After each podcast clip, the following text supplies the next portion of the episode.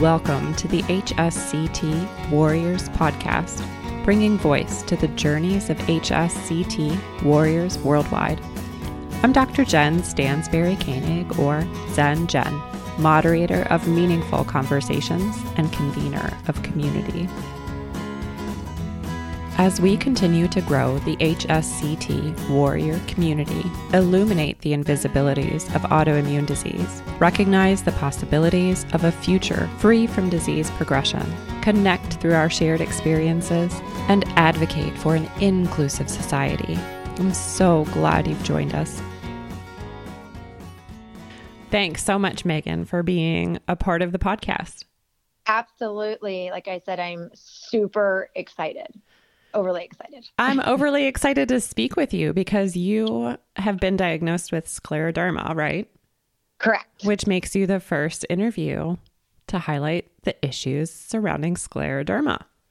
Absolutely amazing. And yeah. I would love to answer any questions you have and be as raw as possible. And you just um, you just celebrated one year. I just celebrated one year on January 22nd. Happy birthday. Thank you. It was the best birthday ever. Um, you know, because I also have a son who turned two on the 24th. Oh so my gosh. My Amazing. son's older than me. so it's definitely great news. Um, you know, from the HSCT. So I'm excited to share everything with you. Yeah. So, oh my gosh, I can't even imagine having a yeah. son at one year old and going through HSCT at the same time. Yes. I mean, so do you want to hear the backstory, how I got there? Everything. I want to hear, okay. yeah, how you so, found out about HSCT, but also like your diagnosis story and how that evolved over time. So I like to think I'm a, a rare case, but I want others to know that they should be aware of how maybe scleroderma happened to them. And I like to think I know how I got scleroderma. Amazing. Um, and my story, my back history is I was an Ironman. I was a marathon runner. I was an athlete. I was super healthy. I'm a nutritionist. I work at a wellness clinic. Um, my diet was fantastic. Um, I did get pregnant and I had an amazing pregnancy. I only gained about 18 pounds and I was able to work out through my pregnancy and I had no issues. Okay. No signs, no symptoms of any scleroderma. And I had my son on January 24th, uh, 2018. And I'm very competitive. So I made my pregnancy, uh, my labor and delivery kind of like a race. Interesting. I told the nurses, I was like, I want this baby out of me and I want it out as soon as possible. so with eight pushes, my baby came out. Wow. He super came out. Um, healthy. He was seven pounds, two ounces. Um, I felt great after. I w- was able to walk immediately after, you know. I'm guessing it, it, it was, was your first pregnancy. Totally first pregnancy. Okay. So, and the nurses were shocked, you know, how well you know, I did at labor and delivery. Yeah. And it was a race for me. I, like I said, I'm, I'm very competitive. I run races. So I wanted this baby out in record time, which I did. So, um, great. Afterwards, I was feeling great with my son. I'm a new mom. Of course, I'm tired.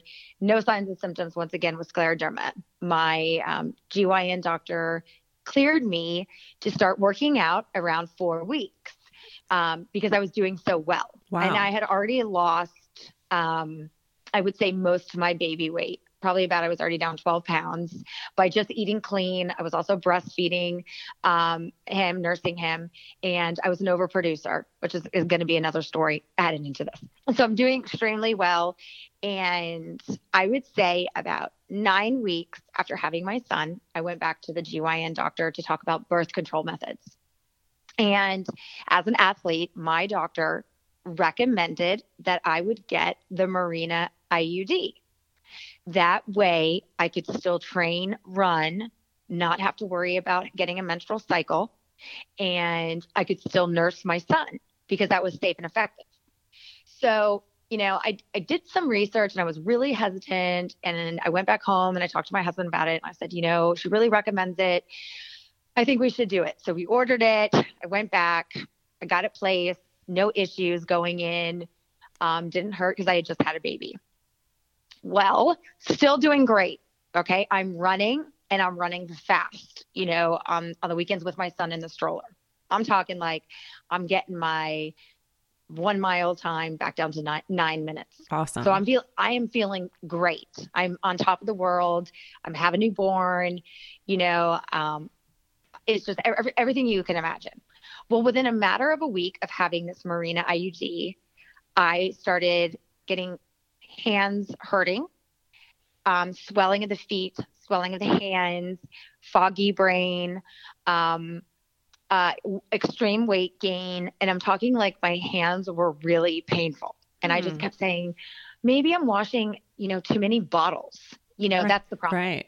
Because here I am, I'm an overproducer of milk. So I'm washing like constant bottles. And my son, you know, was, you know, drinking from bottles. And, and here I am just constantly washing. So I, you know, I bought gloves. I did everything possible that you would think, okay, let's protect my hands. Yeah. Why are well, they then, hurting? Why are they hurting? And I was like, you know, maybe I need some help with washing bottles. Well, that continued. Um, the hand pain was just unheard of. Um, I started getting joint pain and I was like, oh my God, something is wrong. And I think it's this Mirena. I want this out. Mm. Well, on top of it all, I fell down the stairs with my son. Oh my gosh. Yes. And he was safe. I was safe. It's kind of like a tuck and rolled, you know, you just kind of, you know, go instinct with that. And I called the GYN doctor and I said, I want this Mirena out. Something is wrong. I don't feel right. I'm dizzy. I'm, I have foggy brain. My joints hurt. My hands are swelling they're so painful. And You've the doctor lost was like, your balance and fell down the stairs. Like that. I lost terrifying. Yeah. So I did a lot of research on my own about the Mirena, and they were talking about things like the Mirena crash, you know, when you get it out, or Mirena could be causing some of these issues. And so I, I went back into my GYN and I got it removed, and the, the Mirena came out all in one piece. But over time, my signs and symptoms still were happening. I'm talking hands started curling immediately. My skin started tightening. I started getting shiny skin. I started getting esophagus issues. Um, I, I was just in excruciating pain and I couldn't understand. Um, I started running. I went to CrossFit, and I'm I, am i am never last. I'm going to be honest with you. Sure, right. Don't, I don't I don't like to be last and we were running and we were racing and I came in last. And I was hmm. like, oh boy, something's not right. Like my body is shutting down. Yeah. No matter how hard I'm trying, my body, my body is physically shutting down. So um, this happens to be around June. My husband and I decided to go the holistic way. And we met with the doctor and we ran some tests. And the doctor said, Well, it looks like you have signs and symptoms of rheumatoid arthritis. Okay. Well, what do we do about that? So I got on some holistic medicine, started doing some like vitamin D infusions, um, Myers cocktail infusions, vitamin C infusions. I did something called ozone therapy. Um, I did all these treatments and nothing was helping. I was turning to stone even more. and I finally found a primary care doctor at this holistic center and I told him what was going on. And he said to me, I think it has to do with the Mirena. And I said, I agree with you. I believe I have something called silicone toxicity poisoning in my body mm. because you can get that from breast implants. So I'm not sure if you're aware of that. No. But so he put me through I did a lot of research once again online and I found all these like CPT blood codes where let's get me tested and let's see if I have some silicone toxicity poisoning.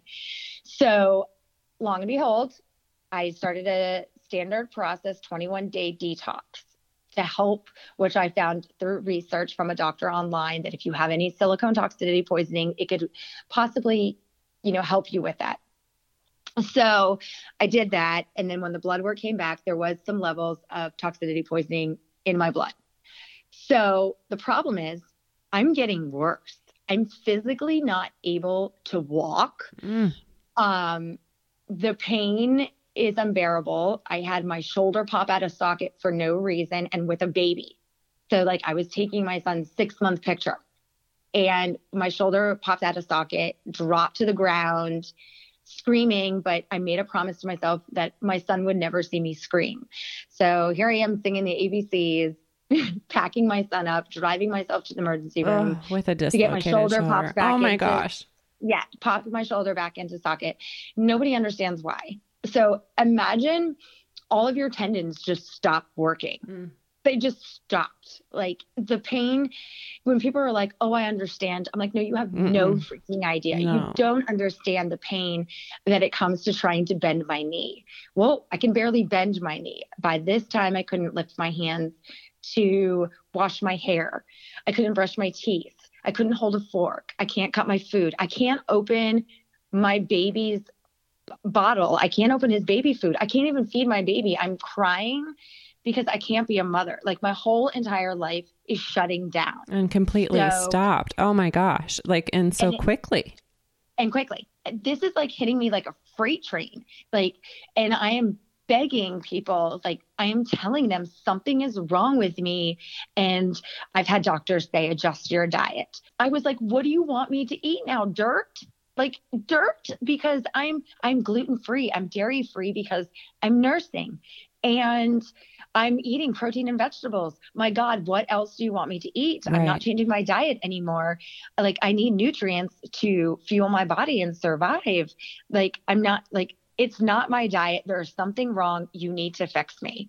So my primary care doctor, you know, had me on prednisone, which for anybody out there that's been on prednisone, it is like the devil, Mm. but it is so helpful. And Right. it is, it really messes with your mind, not only your appearance, but your mind. So, like I said, it, it's a good drug, but it's awful. Yes. So here I am on like 60 milligrams of prednisone. Um, by this time, my mother has basically moved in because I can no longer care for my son. Right. So can't even lift them. Um, you know, changing diapers, everything that you could possibly do is just not happening. Meanwhile, I opened a business down here in Myrtle Beach and I'm still working.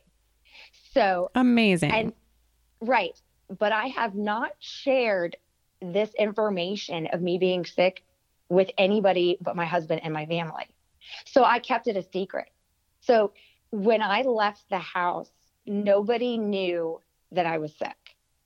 So that is what I, I made a promise to myself. I was like, no matter how much pain, how much discomfort I'm in, no one is going to know that I'm feeling this way because I have a job to run, I have employees to take care of, and I have a family to take care of. So behind closed doors is when I did all my crying and screaming, but out and about, I try to keep my compo- my composure. Thank you so myself. much for sharing your story here.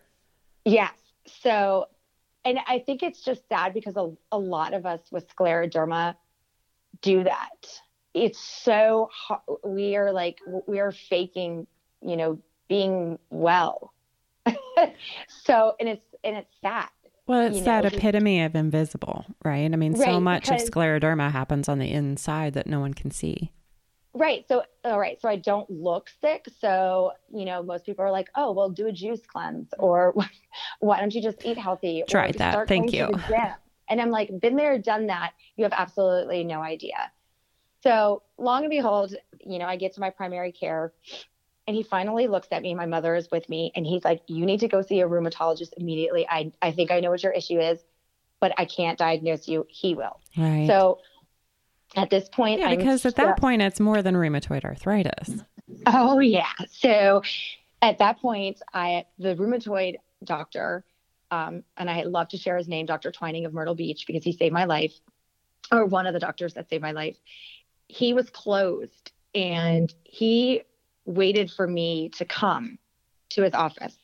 And he saw me and he looked at me. And the first thing he said to me is, Ma'am, you have scleroderma. He didn't even take my blood work. Wow. He looked at me and he could tell. And he was right.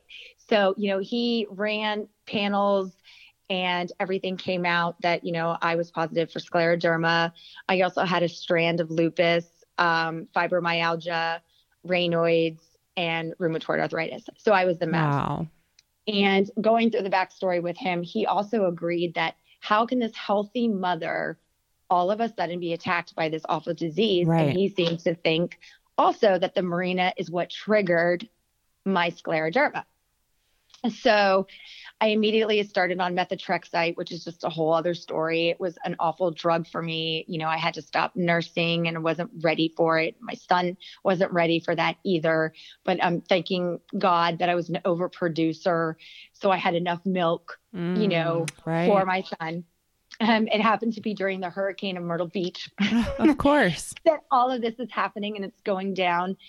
So, you know, methotrexate wasn't doing anything, but he immediately referred me to MUSC and he referred me to uh, the scleroderma specialists, uh, Dr. Deanna Baker Frost and Dr. Silver.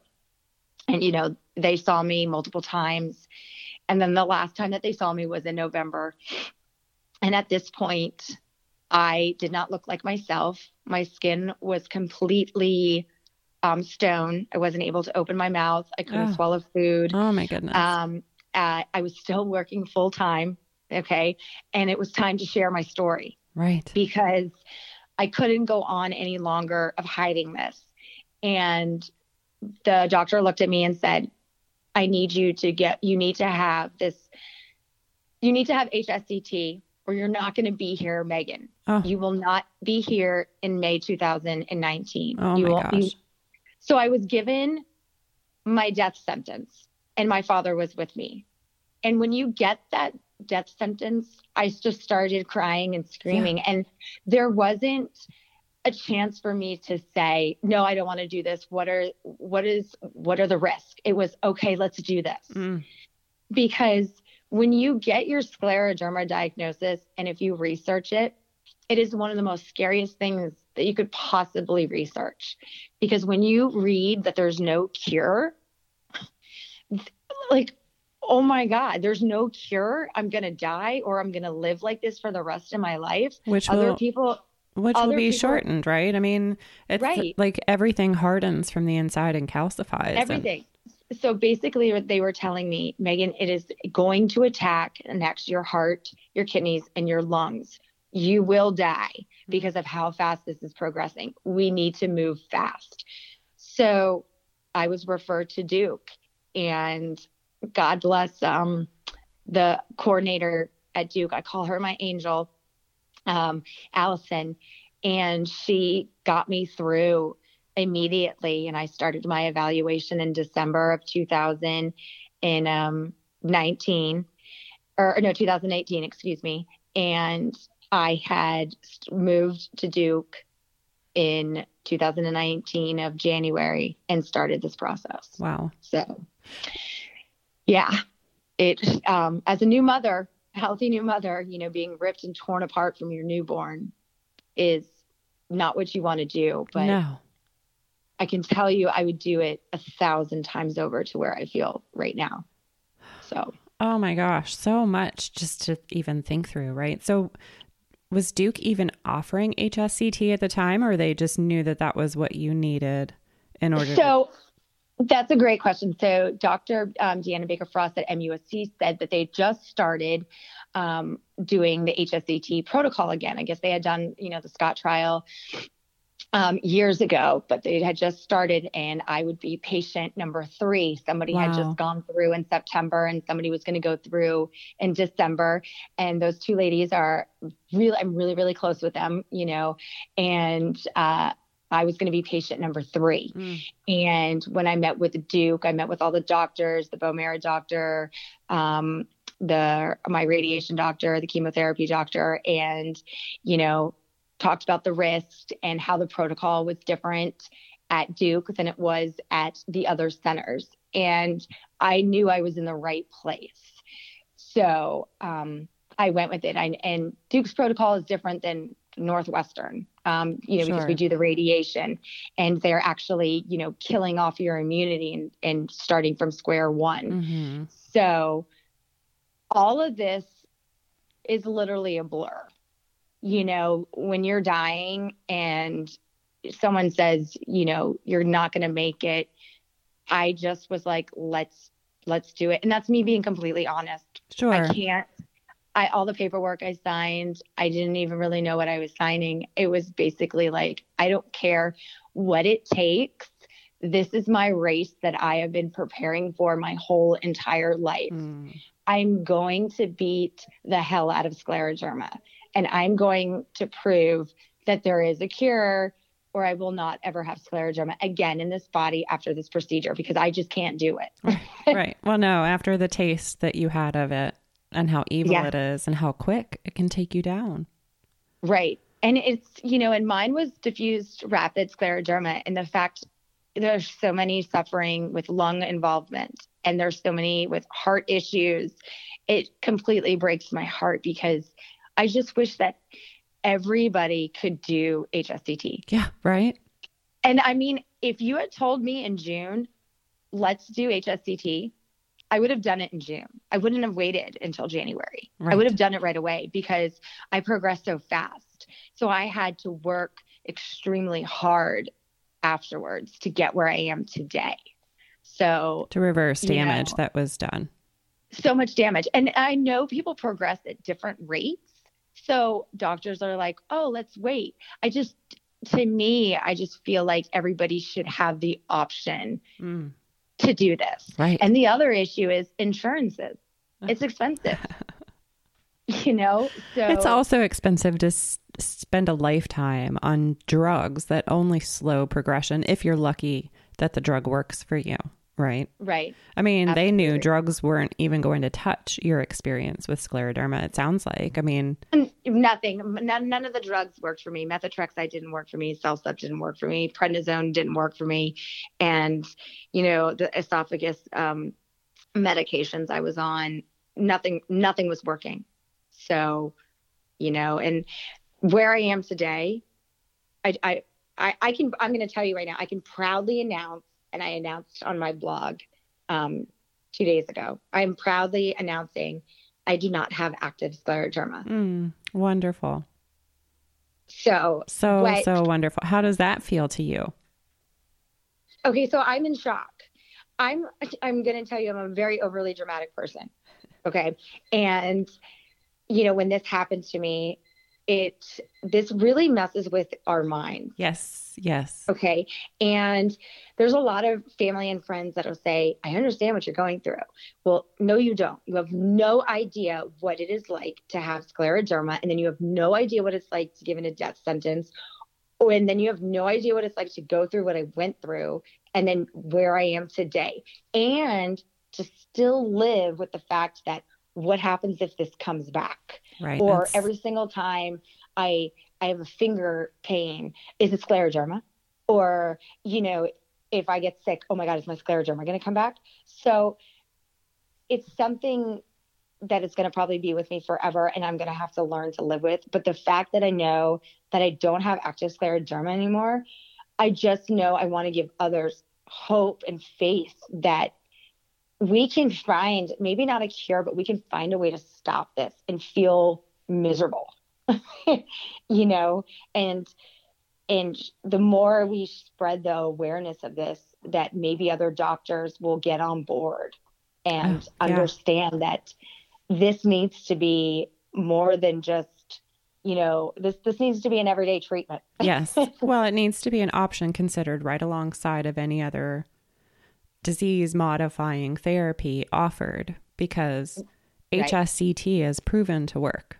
Doesn't even matter the protocol, right? The current right. trial out there with Beat MS focuses right. on MS, which is, you know, great for people with MS, but for people suffering with other autoimmune issues, it needs to be considered then as an alternative treatment at the get go, right? At diagnosis and I and I, and the problem is, I can tell you, I was rushed to the emergency room plenty of times during, um, you know, when I was first diagnosed, and doctors had to Google scleroderma. Oh, yeah, they had. And I no googled idea. it in front of my face.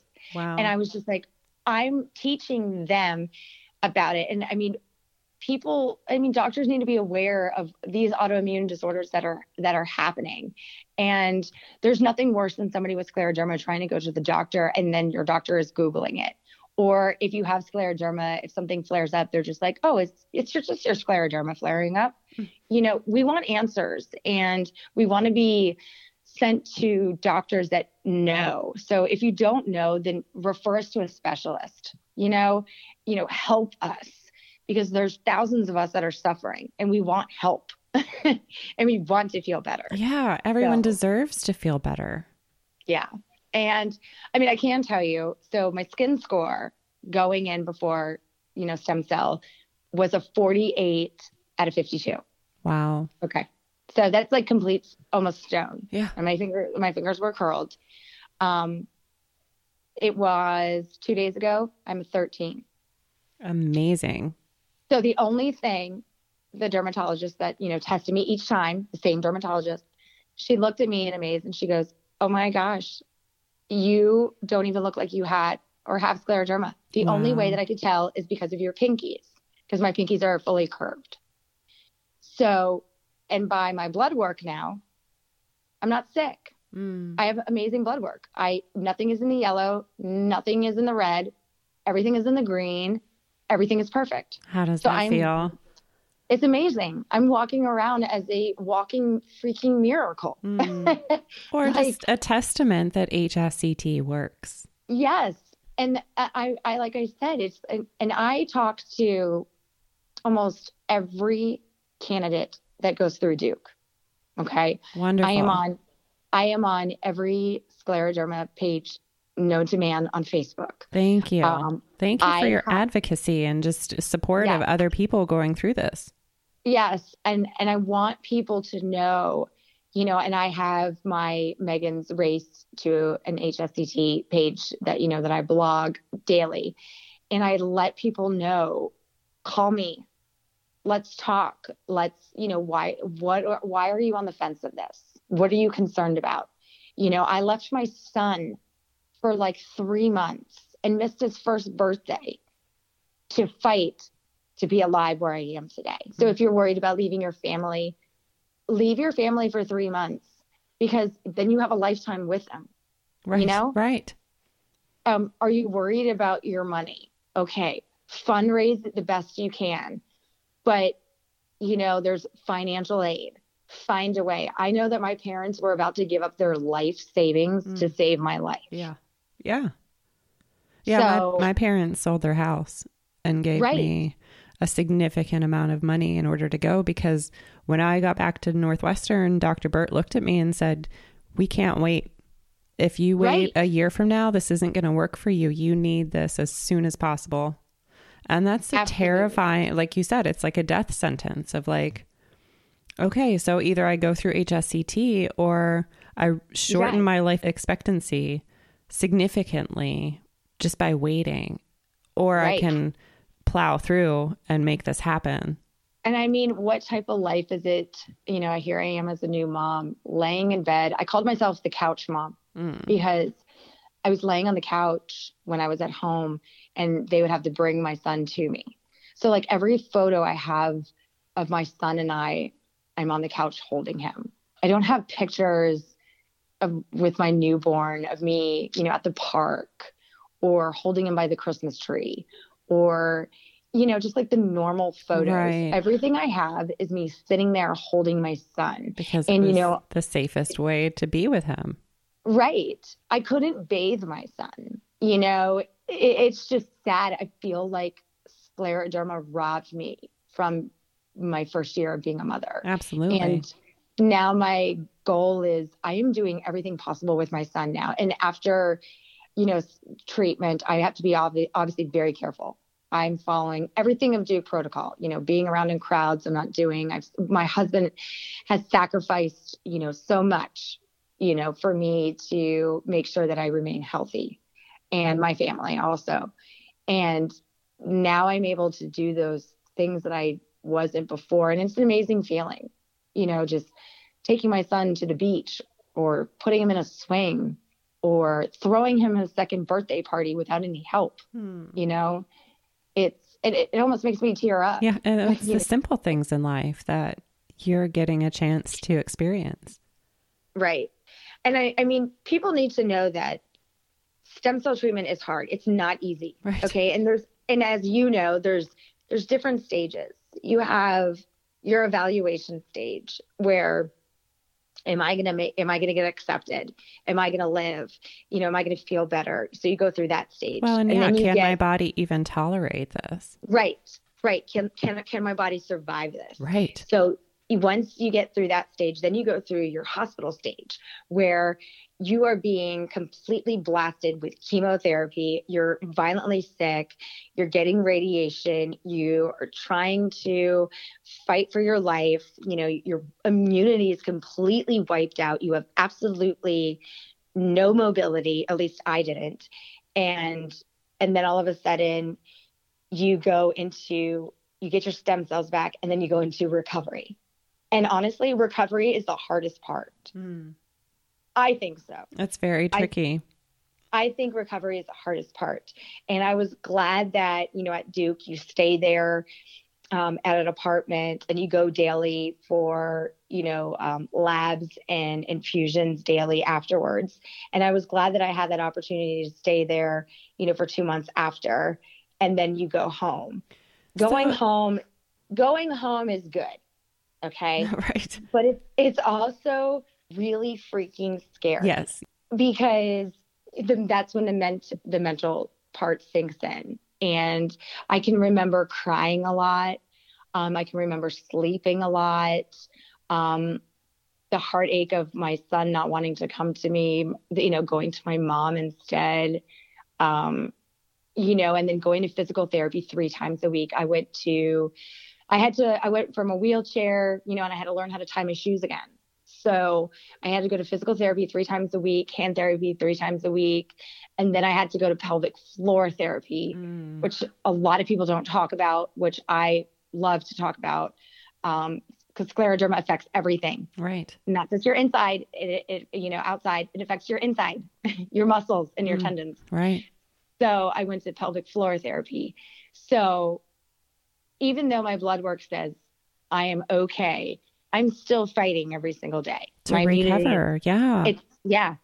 So, you know, now my goal is not to poke the bear, you know, not to try to trigger this again. So, you know, I, I, people ask, are you going to have another child? Nope. Because what happens if it wasn't the Mirena? It was my, my son that caused my scleroderma, not my son, but, you know, being pregnant. right. The pregnancy. So why go down that path? Um, I laughed because I really want a tattoo. Um, well, Duke was like, no, Right. because what happens if it triggers it? Right. So I have a amazing husband that is actually going to get my tattoo that I wanted Aw. on him. That's sweet. so the the therapist at Duke gave me this quote: um, "Life is tough, my darling, but so are you." Mm. So now my husband's going to get that tattooed on him. Amazing. That's so sweet. Yeah, so that you know, I don't want to poke the bear with a tattoo. No. Um, your appearance changes Sure. with scleroderma. Mhm. My lips have shrunk completely. Um, they talk about getting, you know, lip injections. I don't want to poke the bear. No. What happens if that causes it? I had a Mirena, a foreign object in my body. Why is it worth to do, you know, Botox on my face or lip injections to make make sure I have fuller right. lips? No. so the next couple of years and the rest of my life you know i, I plan on being cautious of my body and what i do Taking care Because of I- it. Right. you get a second chance with this and now it's just time to live and be blessed that i got this chance Yeah. So tell us a little bit more about the Duke protocol. You mentioned three months, which is a lot longer than even some of the international protocols or Northwestern, which I don't Right. think even the current clinical trial with US clinics, I don't think is that long. So tell us more about the Duke protocol and are they treating one patient at a time? Are they treating multiple autoimmune issues or specifically scleroderma and MS? Right. So that's a fantastic question. So, um, yes, they're doing it with scleroderma. And um, you don't need a referral to go to Duke. You can actually just get the coordinator's um, information and you can send your medical records and start your process on your own. Wonderful. Um, so you know, everybody that I've been talking to on the page, I just basically send the email of the coordinator and you can start your process on your own. And then what they do is they set up your evaluation. And if they think that you're a candidate, they can start getting you on the books. Um, as of right now, I know there's about 15 that have already been through since I have. Um, and there's more that are on their way. Mm, good. That's um, that's a plus there. It starts with the evaluation, like I said, and then when you go back, you go for your shots. I know that a lot of times people do their shots at home. I did my shots at Duke, where um, I started where you know get your cells going. Mm-hmm, the Neupogen. So I started my my Neupogen shots um, there, and I stayed uh, at a hotel and I um, got my apartment also and started to move in. And then I was able to go home for the weekend. And then when I came back, that is when I was admitted into the hospital. And I started immediately my ATG therapy and chemotherapy. And I did about two days of uh, full body radiation. So I had twice a day radiation for two days. And then I was in um, the hospital, I would say probably for about three weeks. Mm. So, and I had all my chemo and the ATG there, and then they monitored my levels to make sure that I was okay. And when I was, you know, I, I, I had some issues. I'd never broke a fever, which was amazing. That is great. Um, I, but I did have, you know, fluid around my heart. Um, I did have some issues there. Um, I was in ex- significant pain again when they started the shots again, you know, to make sure that right. my cells, you know, were getting, you know, attached here. So, and then I was released and I am released back to my, my apartment. So then I would go every morning to clinic where I got my labs drawn and I was given either like a blood transfusion, if I was low with potassium or magnesium, and I was monitored daily. Um, and I got those transfusions to make sure that my levels were up. Um, like platelets or hemoglobin. Yes, to make sure everything was good. So if I needed calcium, I, I got my calcium. So, and then I would see the doctor and I would go for physical therapy. Um, I met with a hand therapist there. I met with a physical therapist there.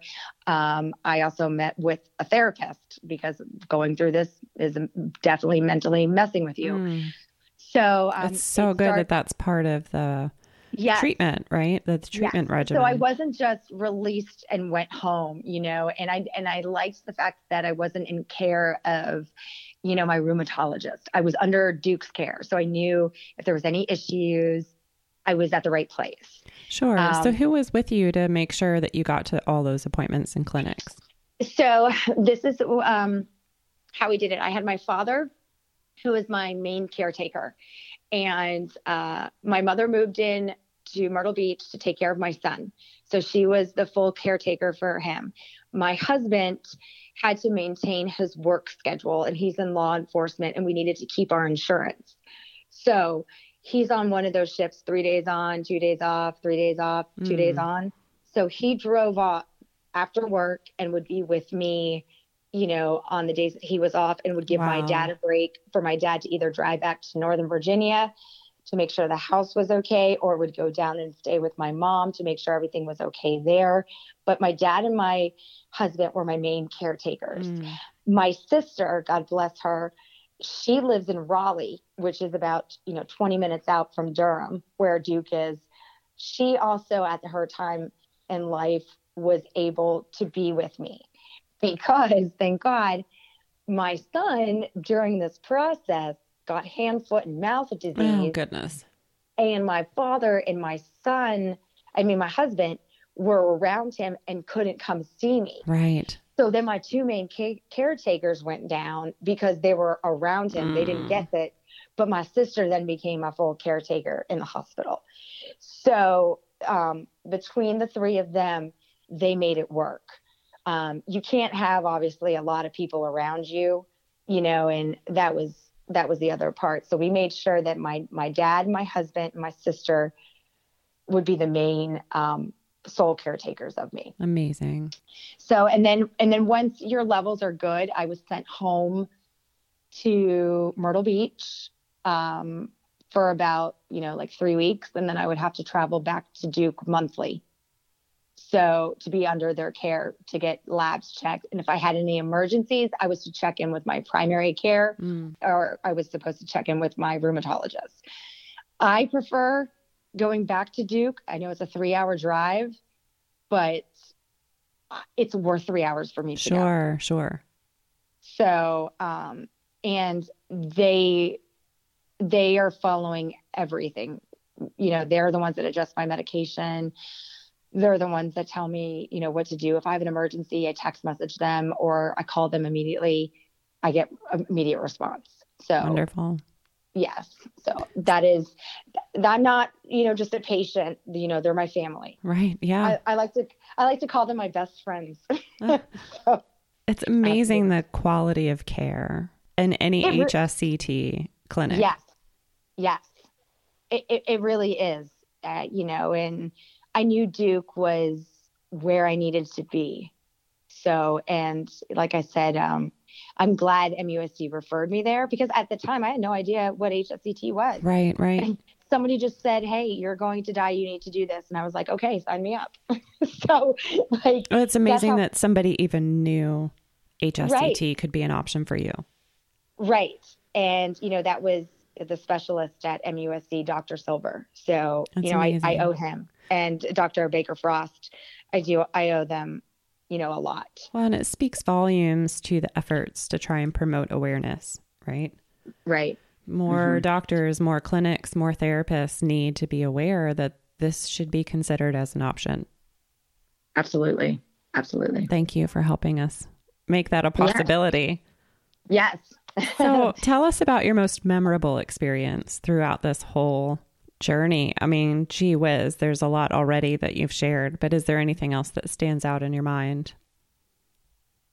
I met other warriors that will forever be my family. Mm. You know, besides the support that I got from the outside, when you meet other warriors that are going through what you're going through, that's what means the most because they understand they understand what you're going through the pain the suffering the leaving your family the the news that you get the fighting that you're going through. And i'm in contact with them and they're my family. And i i have to say that i they will forever be my family. Mm.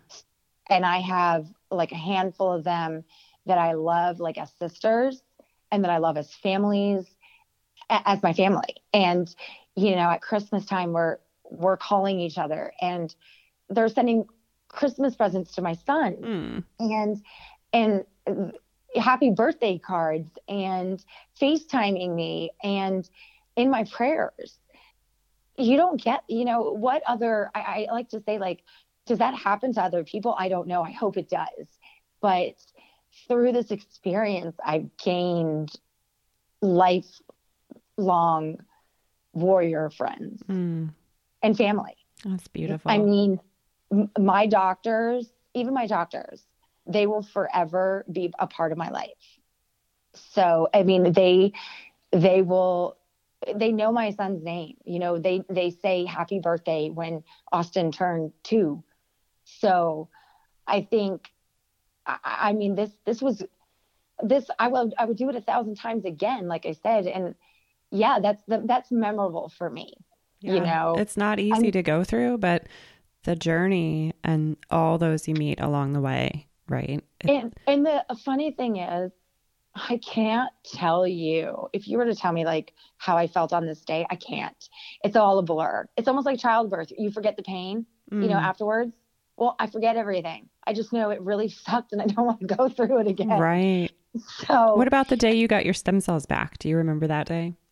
Um, yes, I had a, a priest there, I'm Catholic, and I had my sister there and my dad there. And I remember it being very quick. And I remember saying my prayers and I remember crying. And I have it on video and I watch it all the time and it tears me up.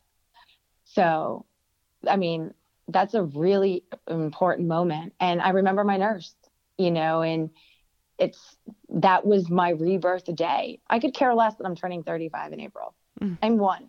Right, right. Like, yeah. I, I'm one years old. Yeah, you I just got- celebrated your first birthday. I did with a big Barbie cake. Nice. with a, with a massive Barbie cake. My mom knew my childhood favorite cake was like one of those 3D Barbie cakes. So I celebrated with a Barbie cake. That's at, awesome. You know, one years old. After And then I- celebrating your son's birthday, right? Yeah, and then he celebrated his, you know, the next whole week. Nice. So uh, yeah, I got, I got my day, and then and then it was great to celebrate his. But I will say, the sec, I mean, the other most memorable moment is the day I got to see my son again. Oh, yeah. um, there is nothing i mean you know him pulling up to the apartment after me not seeing him for all that time i mean there's facetime you know but, But it's one. so different. Yeah. And then being able to hold him in my arms and just cry and let him know that you know mommy's going to be okay was just something i'll just never forget so I can only imagine.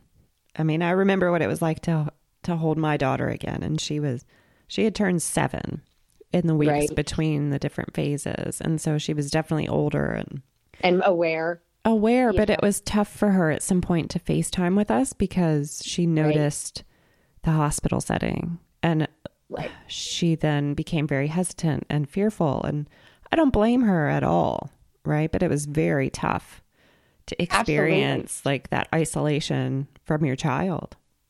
right? It's almost like they get mad at you and they don't understand. And when they get older, they, they'll understand then. And it's hard as a parent that they're like, oh, my, you don't understand right now, but you will later. Yeah, this you is temporary and it's worth So it when I'm there for your wedding, you will know why I did this. you know, because I like, could be there for your wedding. Yeah. That's exactly right. So, I mean, it, it is tough as a parent, but, you know, like I said, I had an amazing army, you know, behind me. So I was okay to leave him to do this. So, is yeah, that's another thing that some people just don't have. And right. oh, that's so hard, right? Like And I think, and that's the other thing, you go through this like survivor's guilt. And I don't know if you did or not, but Mhm. I, I, I definitely did. And it gets, and it's like, I wish everybody could experience, you know, what I experienced and how I did it, you know, and how I had my family there. Cause I know there's a lot of people that don't have the support of their family, but I know that there are programs out there where I think you can hire, you know, caretakers. Mhm. It's, it's worth it. yeah. You know, find a way to make it work. Well, it's so worth it to have that transformational second chance at life, Right. free from disease progression. Right.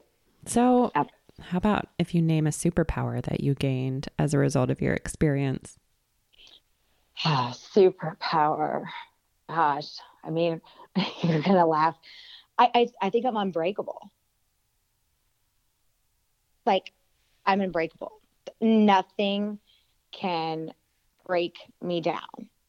Like my foundation is like is so strong right now, and it's not even just me. It's it's like my family.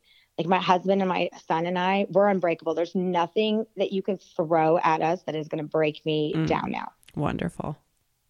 So, I mean, the littlest things in life don't matter anymore.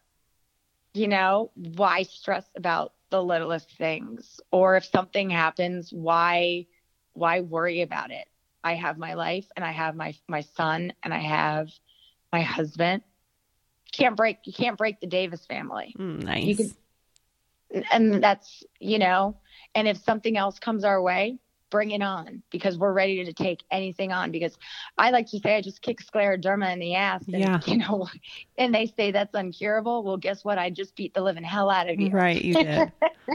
well done, warrior. so yeah, you can't break me. Um, I'm gonna come back stronger. So I love it. So, what could you offer as advice uh, to anyone going through scleroderma who might be on the fence? It sounds like you've had a lot of those conversations already. And what what do you offer people as advice based on your experience? you're not alone. we do understand. And I would suggest one, keep moving. No matter how painful it is, keep moving. Find a specialist, find someone who understands. It's like when you go to a dentist, and if it's a bad dentist, you don't stop going to a dentist, you find another one. So if you don't find the right doctor, find somebody. Don't give up. Find a way to make yourself feel better and join a support group. Don't hide. I hid it. I, I went months without telling people what was wrong with me, and I shocked the world Yeah. when I told bet. people I was I bet. And I kind of wish I didn't. That's my biggest regret. I wish that when I found out I had scleroderma, I wish I had just told everybody because I would have just started spreading the awareness then. You know, I waited until I got approved for my stem cell treatment to, to share it, my Isn't that- yeah. So it's so interesting because I mean, I too hid my disease for a long time or tried to. And the more I fought what was happening and how it was evolving and quickly taking me down, like the more I struggled, not only to hide it, but with disease, right? So, like, Right. as I tried to suppress everything and hide it, it was actually increasing activity of the disease within. Right. And I mean, it's so invisible, or we think it is, right? Because Right. so much of our symptoms are internal that others can't see until it starts becoming physically noticeable. And Right. that's when the disease is really active. I mean, and, and it's like that because, you know, I was h- hiding it and people are like, wow, why isn't Megan, you know, running her races? And why is she doing this? Mm. Obviously, she had a baby and is being lazy, you know? And I'm thinking to myself, no, I, I'm laying in bed at nighttime watching Moana six times with my son, you know, crying and singing the alphabet at the same time Because you know, it's the best you can do. because it's the best thing I can do. Yeah. But you know what? That's okay. And that's the people need to understand that if you're laying down and you're being a mother, you're doing the best you can. Even if Mhm. it's just getting up and showering for the day, you've succeeded with Yes. scleroderma. Right. like people don't understand that it's hard. So if you walk to your mailbox and that's all you've done for the day, you you've won. Yes. Kudos to you. Yes. And you're not lazy. You're fighting an an autoimmune disorder that there isn't enough evidence or, you know out there to help us. But HSCT is going to be the way. So go as soon as you can so you can qualify. Because the longer you wait, you may not qualify. Right. Well, and then the more damage you endure, that you end up trying to work harder to try and reverse. Yes. Yes. Because I can tell you what, cutting my food was really hard and trying to cut my food again was really hard. I remember I have a, an amazing employee and we won, you know, best nutrition for the Grand Strand. And I was, I was very sick and she had to cut my food at the dinner that we were at because I didn't want Mm. people to know, but she like secretly cut my food. But now I laugh every single time I pick up a knife and cut my food because I can do it. You can do it again. And it's like internally I'm laughing. Like at the gas station, I um I remember crying um before because I couldn't turn my gas knob to get my Mm. gas to get gas in and nobody was around. And I remember sitting there for like 45 minutes waiting for somebody to come to help me because my tank was on empty. And I called my husband and he was at work. So he couldn't come. And then I was trying to call some of my friends to be like, can somebody just come help me with my gas tank? and then finally a gentleman came and I'm crying and I said, Can you help me, sir? Take off my gas tank. And he did. And you know, he said, It's okay, ma'am, calm down. And I tried to explain to him my issue. And he said, I'm here to help you. And then I remember after stem cell, I'm going home pumping my gas for the first time. And I did it all by myself. Mm. And I took a selfie by the gas tank. Nice. And this gentleman laughed at me. And I said, Listen, sir, Yeah. yeah. about four months ago, five months ago, I wasn't able to pump my own freaking gas. This is a huge accomplishment. I just had a stem cell transplant. And I remember him clapping. And I was like, Oh. oh, thank you. Like, yeah. you know, you know, that's, you know, those are little accomplishments that, you know, you don't They're think huge, of daily. But they're are huge. Yeah. Yeah. So, I mean, now I can uh, wash my hair, blow dry it without. I used to use the travel blow dryer because it was lighter. Mm. Now I can use a normal blow dryer. I can do my makeup again. Ev- everything is back to normal. I don't use any. things. I don't use any tools anymore to help me. So everything is like fully back. I can open up pickle jars. I'm gonna. I ran my first race in May Amazing. and I'm planning on running a half marathon, um, hopefully in April or May. Wow. And then um, my goal is to do a half Ironman by next year. Awesome. Yeah. That'd be Definitely. amazing. hmm Talk about reversal. Absolutely. I'm, I, I made it's almost like you have to make a promise to yourself. When you get diagnosed, you have to say to yourself, because I remember screaming to the rheumatologist when he told me, ma'am, you're never going to run again. And I started screaming. My mother can tell you, I was screaming in his office and crying. And I was like, you don't know who I am. I'm going to run again. And I remember running a couple of days later and I went to full paralysis on the side of the road and had to call somebody to come get me because he Mm. was right. I couldn't run Oh my gosh. and because everything was shutting down. But I was like trying to prove that I would be like the scleroderma girl who could run. Unfortunately, my body wouldn't let me do that. So I made a promise that I would find any way possible that scleroderma would not win and that I would go back to it. So if I couldn't live with it, then I'm going to get rid of it. So I love and that was my goal. The path that led me to where I am is what I wanted. Mm. So So, what are you grateful for about HSCT, maybe that has gone unspoken? I mean, I'm I'm just grateful that I'm I get to be a mom again. You know, I'm an I'm I'm still an athlete. You know, some people can say I was an athlete. No, I am an athlete. Right. I am an athlete. I just took a little bit of a break. I am an athlete. I am a boss. I am a mother. I'm a wife. I'm a sister. I'm a daughter. And and it's all because of that. Like I I I don't even I don't feel sick. I don't look sick. I'm completely normal. I am walking down the road in or at the mall and I am a normal person. So that's what it did. You are warrior strong. Yes. Warrior strong. I'm gonna name my boat that warrior. There you go.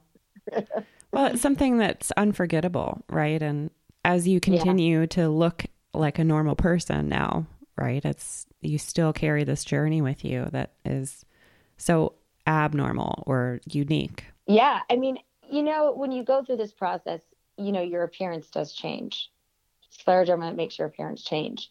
And I will have to say that with the stem cell, my appearance is slowly going back. I mean, yes, my lips are a little bit, you know, thinner. Um, my face is a little bit thinner. I lost like my chubby cheeks. But now I look at myself and I'm like, I, I, I'm HSC. Like, I want to be the face of HSCT you know, I don't want to be Megan Davis. I want to be Megan Davis who fought and beat scleroderma. You know, like my appearance now proves that it works. I don't know if that makes sense. It absolutely does. I really, I, I, and I'm, and I'm grateful. I, you know, it's a blessing. Blessing indeed. You it sounds like you are a blessing indeed for your community of other scleroderma warriors. Thank you for being a resource for them as they, you know, embark on pursuing HSCT because scleroderma certainly does not attack everyone that as quickly as it attacked you. Right. It, it goes at different levels, different progression, and different rates, and hits different things, and um, that's the tricky part. That's scleroderma is one crazy thing. I'll tell you what. You know, I never heard of it until I got it, but man, it is um, a scary, crazy disease. Brutal, Yeah. brutal. So kudos to you for fighting it and beating it. Yeah. Thank you. I you. hope nothing triggers the return. Nothing will. Nothing will. Like I said, I, I'm unbreakable. Beautiful. I am unbreakable. It's been such a joy talking with you. Thank you. I, I definitely, I definitely appreciate it. Like I said, I'm here to help anybody, speak with anybody, and let them know that they're not alone. We are a family. we're in this together. Mm. You know, we are a community fighting together. Warrior strong. That's right. Warrior strong. Thank you yeah. so much, Megan. Absolutely. I, like I said, I'm 100% on board to help support you or help support anybody that's going through um, scleroderma or even MS or any autoimmune disorder because, like, there's not enough information and support out there. So, right. you know, if I can try to make a difference, I would love to help. Mm. Thank you for already making a difference. You are Thank quite you. the advocate, and it's just amazing talking with you and sharing the resource that you are to others. So, thank you. Thanks. It's amazing Absolutely. work you're doing. Happy first birthday. Thank you. Thank you so much. Take care.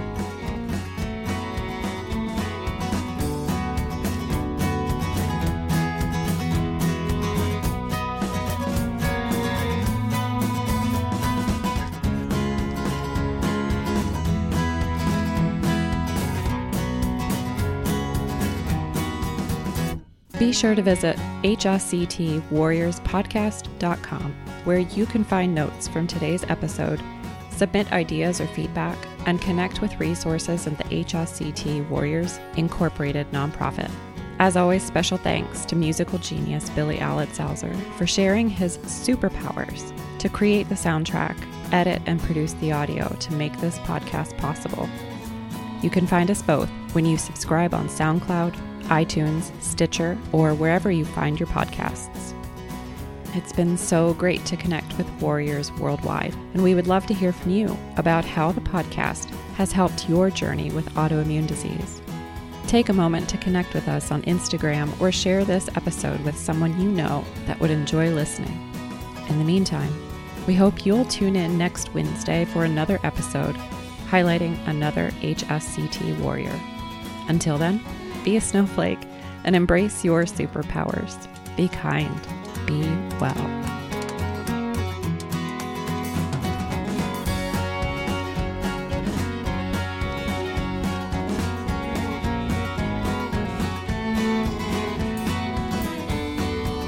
Jen Stansberry Koenig and the producers disclaim medical influence and responsibility for any possible adverse effects from the use of information contained in the podcast. If you think you have a medical problem, please contact a licensed physician.